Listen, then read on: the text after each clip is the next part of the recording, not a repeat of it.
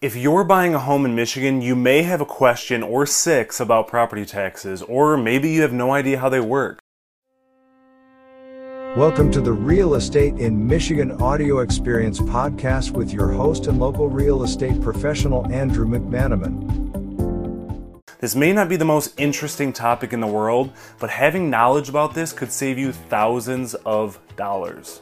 What's going on, everyone? It's Andrew McManamon, a licensed Michigan realtor, coming at you with a topic that's often overlooked by buyers in real estate transactions until it's too late, and that's property taxes. Without sugarcoating this, let's jump right into the first question What are property taxes?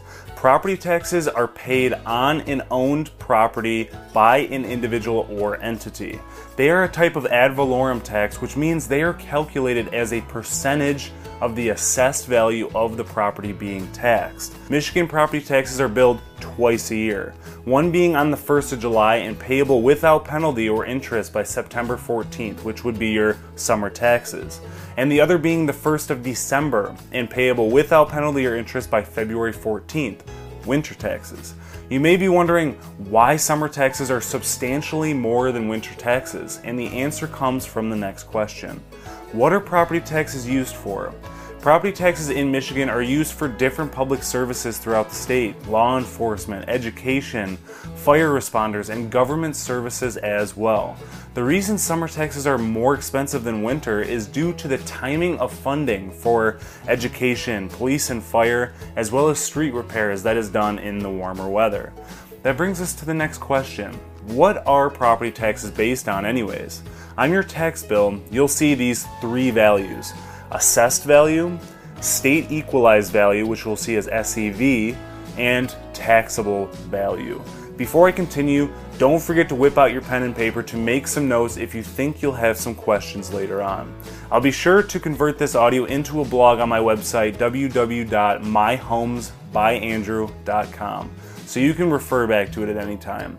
All right, on to the vocabulary. The assessed value is determined by a property's market value, which is set by an assessor who takes the market value and divides it by two to get the property's assessed value. Local assessors will typically use a comparable sales method, just like a real estate agent and an appraiser would do when they are pricing a home.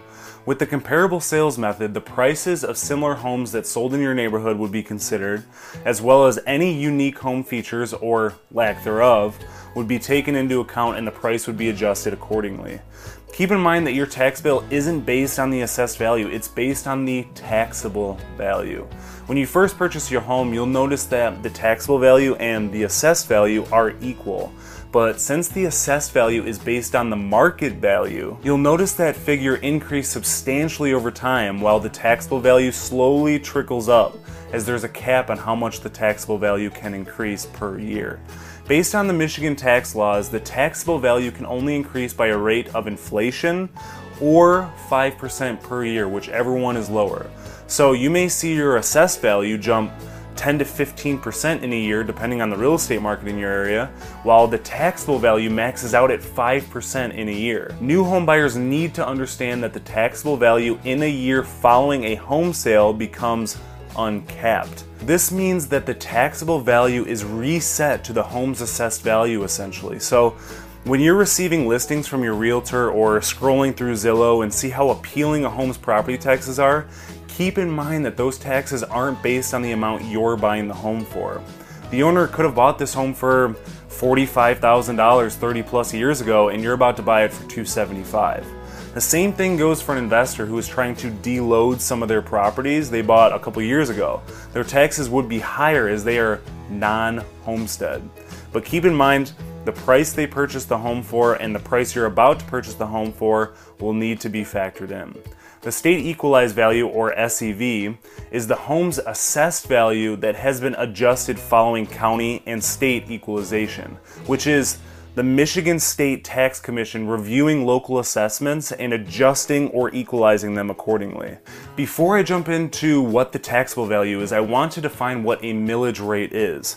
A local millage rate is the rate at which property taxes are levied on a property. A mill is one one thousandth of a dollar, and property taxes are calculated by multiplying the taxable value of the property by the number of mills levied divided by a thousand. So, for example, if your home's taxable value is $100,000, let's say, and the local millage rate is 20, multiply those numbers together and divide it by a thousand. The estimated property tax amount is $2,000.